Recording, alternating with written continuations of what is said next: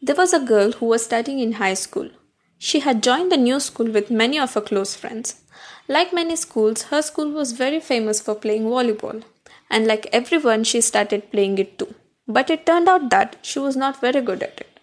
But all her friends became great players in that.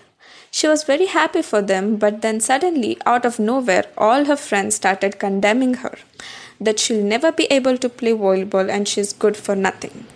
She became very depressed that her friends, who were very close to her and who were world to her, were being so mean. She started resenting them and she felt they were totally against her and she wanted to take revenge for those hurtful words.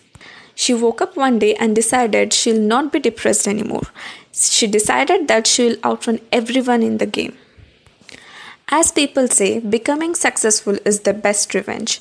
She worked very hard and started practicing volleyball and day and night and she finally did it. She outran all of them. She was so driven by this revenge thing that she worked so hard that she became an international player.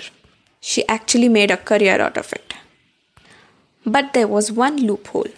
As they say, if you are doing what you love, your work doesn't feel like work. But she was feeling as though it was a huge task for her. One day she sat down and looked back at her past. She remembered the days when she loved dancing and always thought her career would be about dancing. Whenever someone asked what she wanted to become, she would say, I want to be a dancer. And she was even very good at it. And then suddenly she realized her whole life was only about the resentment that she had when she was in high school, and her life was pointless now. Like her, there are many people who take other people's words so seriously that they end up damaging themselves the most. The point is, even if you become successful, what was the whole thing about? You might think you showed them what you are, but they probably wouldn't even bother. It is not so important for them as much as it is for you. And on the other hand, you ruined your life. Think about it. Doesn't it sound like you're a puppet? If they say volleyball, then you play volleyball. If they say cricket, then cricket. If they say something else, then you go behind that. Don't you have your own life?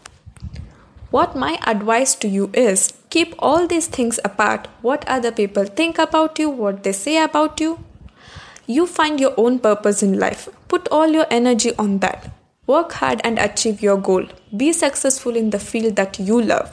If you do that, you will become the happiest person alive. You will enjoy your life to the fullest.